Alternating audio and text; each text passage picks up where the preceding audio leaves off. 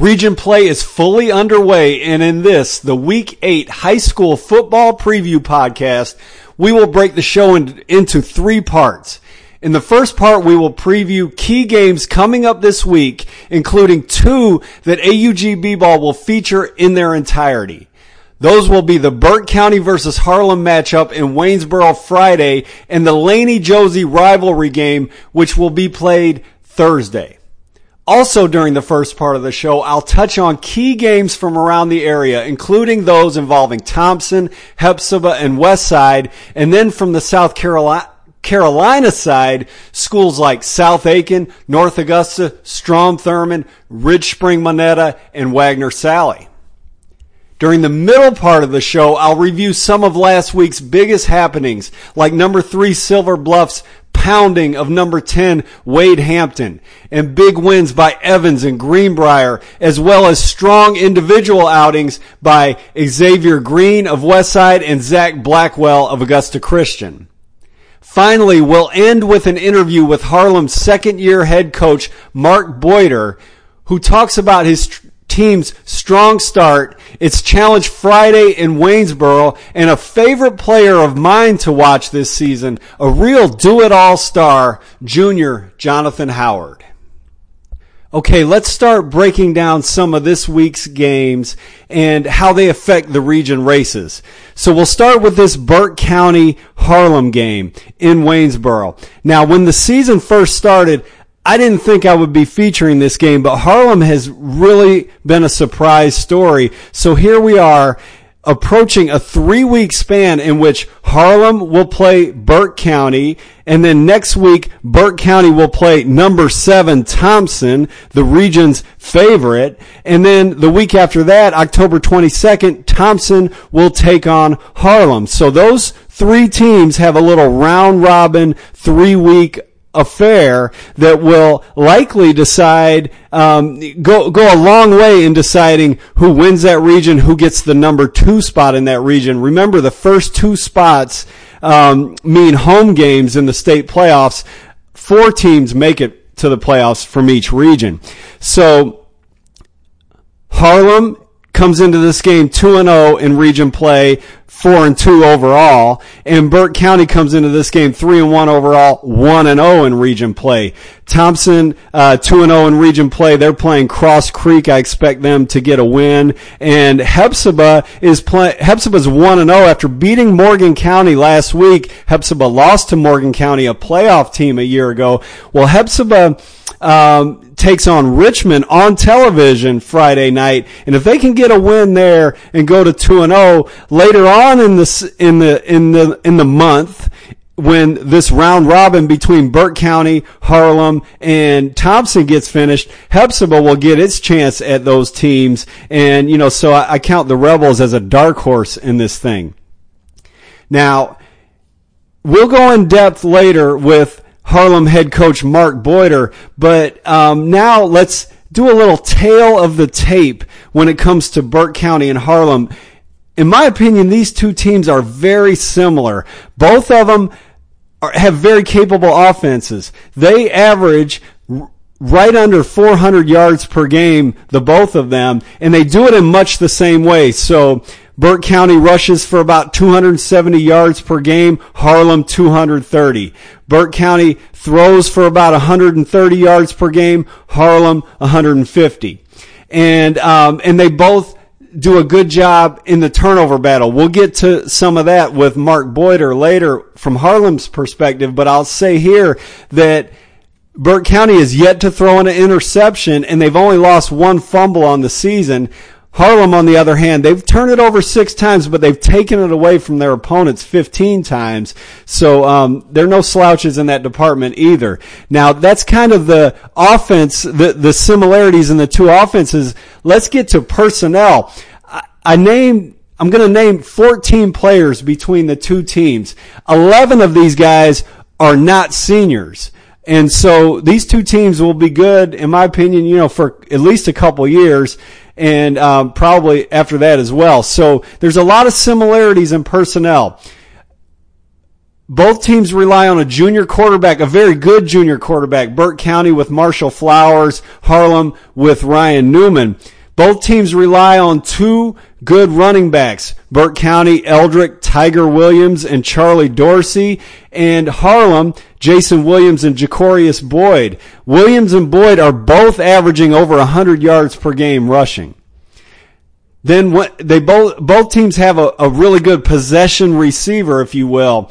Cohen Rogers, a junior at Burke County, very fun to watch, and Brett Sterner with Harlem. Now, both of those guys also do kicking duties for their teams. Both teams have a, a big play receiver, I would say. Jalen Golfin for Burke County has gotten loose for a couple touchdown receptions already, deep balls from Marshall Flowers. And then on the other side, Jonathan Howard, who we'll talk a lot about today. Uh, Jonathan Howard has a flair for the big play on the outside for Harlem. Both teams also have kind of a, a big play machine on the defensive line. With Burke County, that's Ivan Arroyo, and with Harlem, Vondre Thomas. And then defensive backs, Jaden Middleton for Burke County and Jonathan Howard again for Harlem. Those guys make plays, you know, in the, from the secondary. So we'll get to Coach Boyder later, but now let's get to the rest of these games that we're taking a look at this week. Laney and Josey are playing on Thursday night nothing needs to be said about that rivalry game. It's a bitter rivalry. It's an intense rivalry. I'll be there just like I'll be at the Burke County Harlem game. I'll be at the Laney Josey game Thursday night. And what we have in that class 2A region is Laney and Westside trying to avoid an upset this week. Laney trying to avoid the upset from Josey. Westside trying to avoid the upset from Butler. And if those two teams can do that, they'll meet next week at Westside, and the winner of that game will be poised to make a run as we go into the later parts of the season. Laney and Westside are both playoff favorites. The, the question is, can one of those two teams get into a, a top two spot or an unseat Putnam County or Jefferson County and get a home playoff game. Now, so I mentioned next week Laney and Westside playing each other. The week after that, October 22nd, Putnam County will play Jefferson County. Now, Putnam County is right now positioned as the favorite, the number 10 team in Class 2A, but Jefferson County has won the last three region titles, and they've yet to lose in the region this year. Eh, but, you know, when, when, when it comes to October 22nd, they'll get Putnam County two teams who have, as of right now, are undefeated, and then they'll have to finish with Westside and Laney. So Jefferson County can earn it, but they'll have to earn it in those last three weeks. Putnam County's in the driver's seat. Laney and Westside, who both have recorded losses against Putnam County already, are kind of on the outside looking in.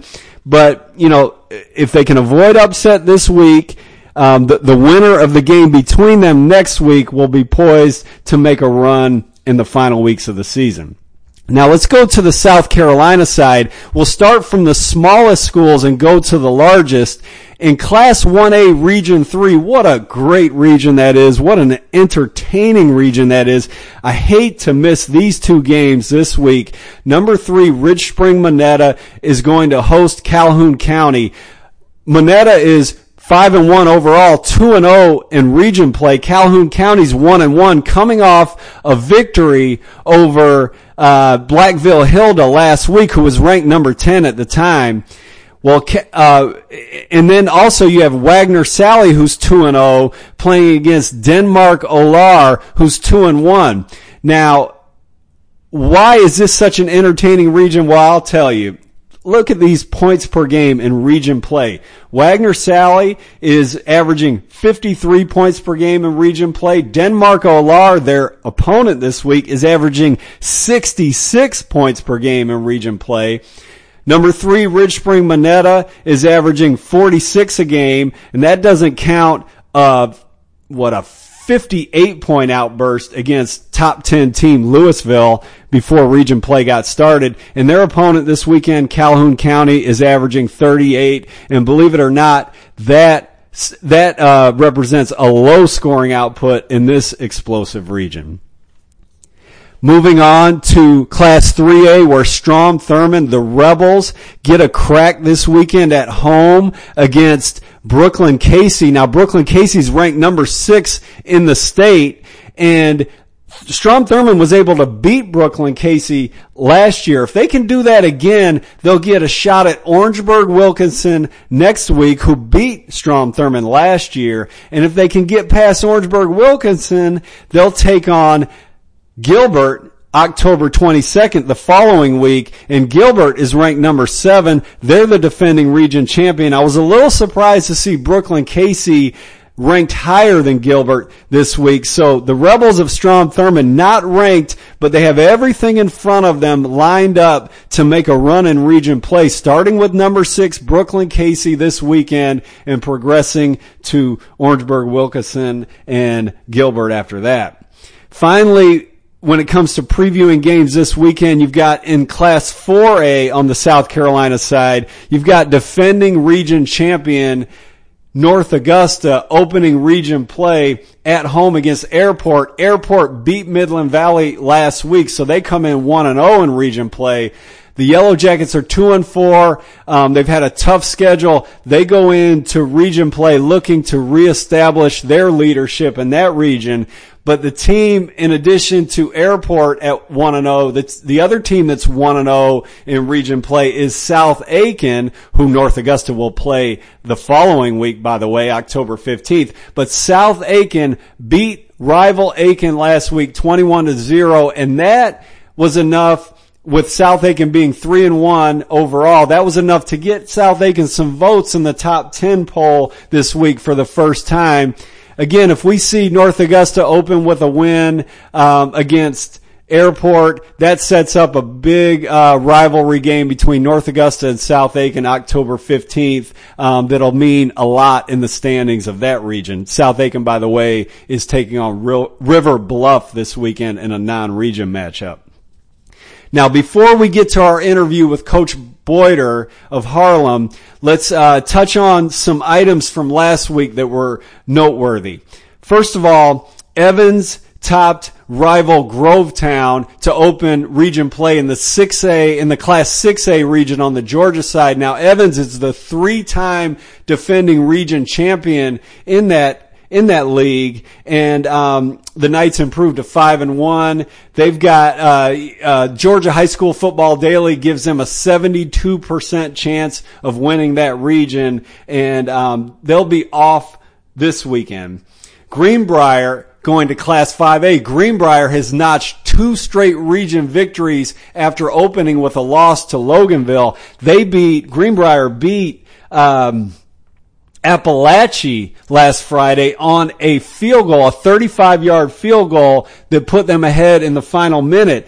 On the snap for that field goal was Carson Meddings. The hold was done by Brooks Kramer and the kick itself by Wilson Donnelly, who also doubles as the team's backup quarterback. He's a sophomore. 35 yard kick, one of the best kickers in uh, around here. And that was a big one because Greenbrier is um, is positioned well now to earn a top two seed and get a home game in the playoffs. Now they have what four more region games left, so there's a lot of work left to do. The net, Greenbrier's off this Friday. They'll take on overwhelming favorite Clark Central um, the following Friday, October 15th on the road. Clark Central, according to Georgia High School Football Daily, has a 98% chance of winning that region. Well, but Greenbrier will have uh, something to say about that in a couple Fridays and as importantly, they're, like I said, they're positioned to make a solid run for that number two spot in the region if they can't get past Clark Central. Now, um, before we get to a couple individual performances from last Friday, I encourage you to check out the YouTube video that I put into this post um, down in the show notes or the show outline, and that was from Northeast 27, Northeast Macon's 27-23 comeback win over Washington County. Washington County ranked number 10 in class 2A took a 23 to 6 was it? Yeah, 23 to 6 no, yeah, a 23 to 6 lead over Northeast Macon with 7 minutes 26 seconds left in the game. Northeast Macon runs off three straight touchdowns in the final 7 minutes. Um, we've got that whole game uh, breakdown on YouTube, and you should check that out. Northeast Macon now becomes the favorite in that region. Uh, and and and finally, you know, the just a very impressive showing that I was witness to um, from Silver Bluff, Class 2A's third ranked team. Just really pounded Wade Hampton 40 to 14 at home. Wade Hampton coming in as the number 18. They're the number 10 team now. Silver Bluff was, you know, so impressive. You know, we hear a lot about Travion Dunbar, or I'm sorry, Trayvon Dunbar, and he didn't disappoint. He had 23 carries for 219 yards and three touchdowns, all three of the scores coming in the fourth quarter. But, you know, it was a real team effort. Uh, Malik Williams was great from the QB position, two touchdown passes, over 200 yards passing. And Silver Bluff's defense, its front especially, was just absolutely dominant. The Bulldogs outgained, uh, outgained Wade Hampton something like 480 yards to 130 yards of total offense. And Wade Hampton, uh, you know, went on a 50 yard drive in the final five minutes when the game was well in hand. So before that, that drive at the end, um, Silver Bluff had held Wade Hampton to fewer than 100 yards in, in total offense. Now, looking ahead just a little bit, a third team in that region, and it's a team that's local, Barnwell. They're ranked number eight in the class now, and they will play against Silver Bluff. They'll host Silver Bluff October 15th. So looking ahead a little bit at an exciting one there. Silver Bluff has, you know, state championship hopes, um, in their, in their future, but they'll have to get past Barnwell and their other region opponents first. Now let's get to our interview with Coach Mark Boyder, the second year head coach at Harlem. Um, Harlem, as we cover in the interview, they've gone from two and eight last season to starting off at four and two this season. They've been very impressive. And you know, I mentioned at the beginning of the podcast how I didn't expect to be covering the Burke County Harlem game uh, Friday night when the season first began. And that was because I didn't expect Harlem to be as good as they've been. But you know, actually, the more I think about it, it really is kind of a, a toss up type game because, you know, I look in Georgia High School Football Daily, they do this thing called an improvement tracker and it's it's not Harlem it's Burke County who is one of the five teams that the, that the newsletter is tracking as making you know, the biggest improvement, one of the five teams in class 3A that they're tracking is making the biggest improvement year over year. So it's Burke County, who was the fourth team in that, in that region last year. It's Burke County after starting three and one that, um, that, that, that newsletter is tracking as making a big improvement. So I'll talk to Coach Boyder about, uh, Harlem's reversal in fortune, fortunes this year and I'll talk, we'll talk about, he'll educate me a little bit on the game itself and we'll talk about Jonathan Howard a little bit at the end. Um, hey, follow AUG B-ball, the social media accounts, uh, Facebook, Twitter, Instagram, and subscribe to the newsletter at, um, AUG, augball.substack.com and you'll get full reports from the Laney Josey game from Thursday night. You'll get that in your inbox Friday morning and you'll get a full report from the Burke County Harlem game Friday night. You'll get that in your inbox Saturday morning and I'll see you in the field. Let's cut to the interview with Coach Boyder.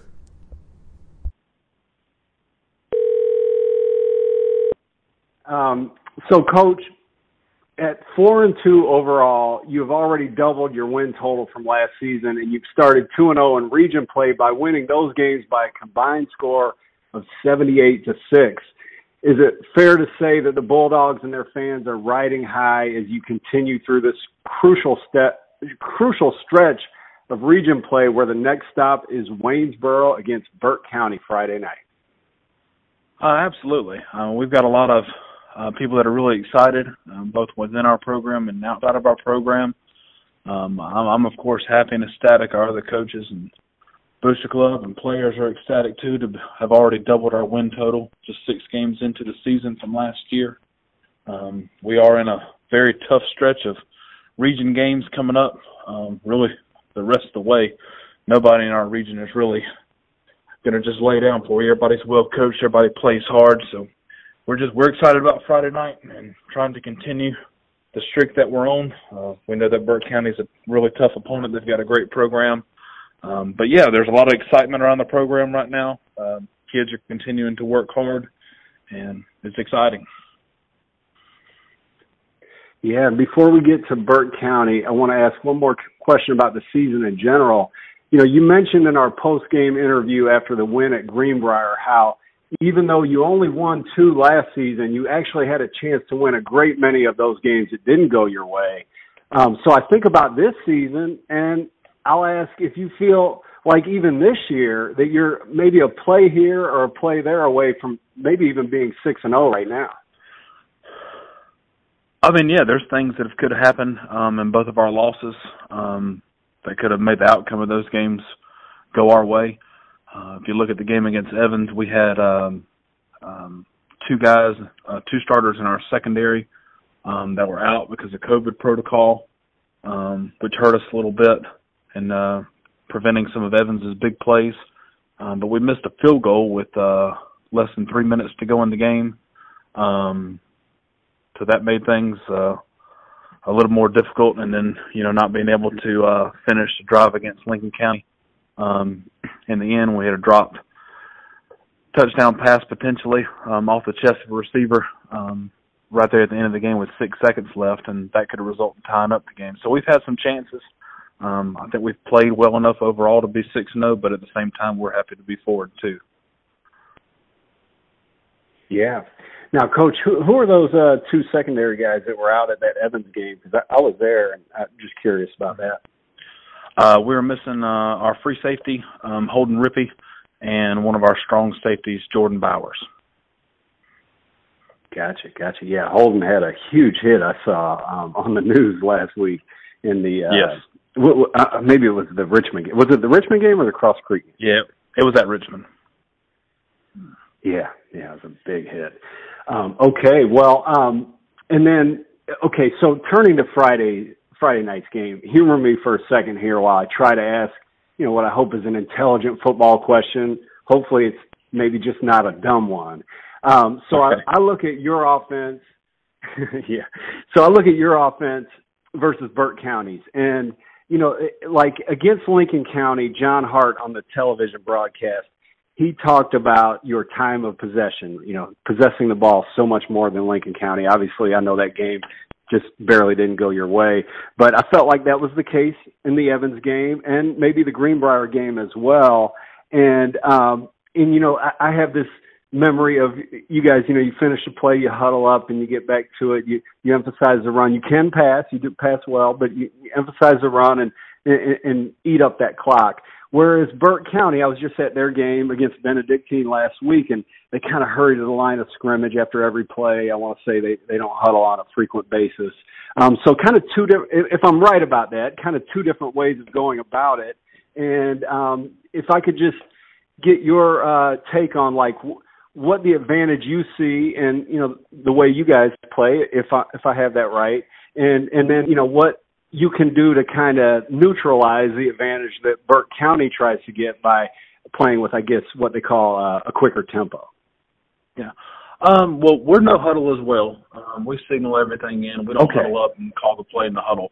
Um, but the way that we kind of have things set up is that we're able to go as fast or as slow as we want to.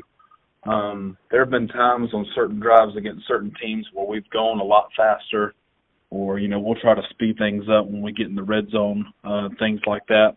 Um, but you know, there's just times when we're also, you know, even you know, not when it's necessarily the end of the game, but the beginning of the game where we're trying to eat more clock, um, take up a little bit more time, like you talked about, try to control the time of possession, have that on our side throughout the game. Um, and and really, it's about you know helping our defense out at the same time. You know, a lot of times we just feel like um, our best defense can be a good offense sometimes, where we're just trying to limit the number of possessions that our opponents get, and you know that can be important uh, against a team like Burke County that does go a little bit faster than us, um, that does try to get more plays run in a shorter amount of time, um, looking to maybe score quicker on most of their possessions. Um, so that'll be important for us um, Friday night, uh, controlling not only the line of scrimmage but controlling the clock and maintaining possession of the ball. Great. Well, I guess before we go, I just touch on one more thing. You know, I talk about um, the, the offenses of both of your teams. You know, very capable. Uh, you know, well over 300 yards on on a regular basis. Sometimes over 400 for, for both of you in total yards. And then the turnover. Um, you, you know, both of you guys do a really good job of taking care of the ball. Um, timeliness of turnovers, I, I, I kind of have noted uh, being at uh, being at the Evans game and then uh, watching the Lincoln County game on TV, uh, you know that Jason Williams, you know, and not to single a guy out for making a mistake. Jason Williams is one of the best running backs around. He's had a great season. One of two guys that you have that average over 100 yards per game. But you know, he, you know, he, he coughed it up on the way into the end zone on that first series, and and then uh, I think I think there was an interception at the end of that Lincoln County game that hurt you on the second to last uh, series so you don't turn it over much, but the timeliness, uh, in, a way has come back to bite you and, um, how important will it be to, uh, win that turnover battle on Friday night? Oh, that's, that's really a, a, a big point of emphasis for us and has been all season. Uh, last year, um, our turnover margin was just, I mean, really in the negative. We turned the ball over so much more than the turnovers that we created pretty much in every ball game which is one of the major reasons of why we did finish two and eight last year. I think the biggest thing so far this year is that we've won the turnover margin uh, in every game so far, um, even in our two losses as well. Um, with the well, with the exception maybe the Evans game, um, and, and I think that overall has has been so important for us, not only on offense, holding on to the ball, um, not forcing throws, uh, even even the interception that we did have against Lincoln County was a you know just a great play tipped by the linebacker, um, and then then picked off by the corner. Another throw that could have easily gone for a touchdown, um, but the linebacker made a good play. Um, so I, I think that's been big for us. But defensively, just the number of turnovers that we've been able to create on defense and the time that those turnovers have come have really benefited us. I mean, you're talking we were down two scores at the start of the fourth quarter against Greenbrier uh, and then we forced a fumble, we recovered it, and then had a big interception. We scored on both of those drives um, to take the lead and, and to win the football game. So that's been big for us all season. Um, hopefully, the turnover margin will continue to be on the plus side for us. Um, but we'll need to create turnovers and we'll need to eliminate any of ours if we're going to have a chance to win the game. Yeah, that turnover margin. I, I did just note that um, you've uh, forced and recovered eight fumbles. But by my stats, yeah, recovered eight and uh, and and picked off seven balls already, as opposed to only six uh, turnovers for your team. So fifteen to six. I totally get what, what you mean there as far as winning that battle. And you know, before I let you go, so one person that really comes to mind, player that really comes to mind in winning that battle I know he hasn't accounted for all the turnovers, but uh, Jonathan Howard has been, in my opinion, kind of one of the most exciting players to watch throughout the area this season.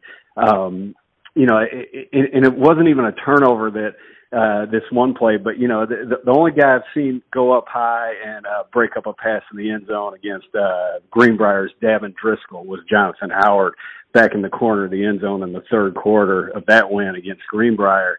And um, you know, anything to say about Jonathan? Because I've, I've really, you know, whether it be on TV or the two games I've seen in person, I've really enjoyed uh, watching him play this season. You know, we have we have several guys that do have to play both ways, but I don't think anybody has played more snaps for us um, than Jonathan Howard has. Um, he is just so important for us on both sides of the ball. Um, defensively, like you said, he he leads our team in pass breakups. Um, he's had interceptions as well. Um, he's a really good tackler on the outside. Uh, I know that as we've gotten, you know, later into the season that the ball hasn't been thrown as much his way. You know, they've been trying to to take shots other places other teams have just because of his production so far early in the season. And offensively, I mean, he's our leading receiver as well. Um, so he he really helps us, and he plays special teams too. So he really helps us in all three phases of the game, and uh, he is vital to our success. Yeah, um, it, it, when it comes to that, uh, I, I I totally understand why teams would start to throw away from him. Does he? Uh, do you do you do anything? Um, I mean, do, how do you imagine another dumb football question by me, the basketball guy? Um, do, when you've got a guy like that, do you single out which receiver you want to put him on, or does he play on one side predominantly? How how do you position a playmaker like that in the defensive secondary? Uh, I think it varies game to game. Um, we just kind of have to break down and look at different tendencies um, that each team has or or doesn't have. Um, there have been times where um, you know we'll try to get him matched up on a certain receiver.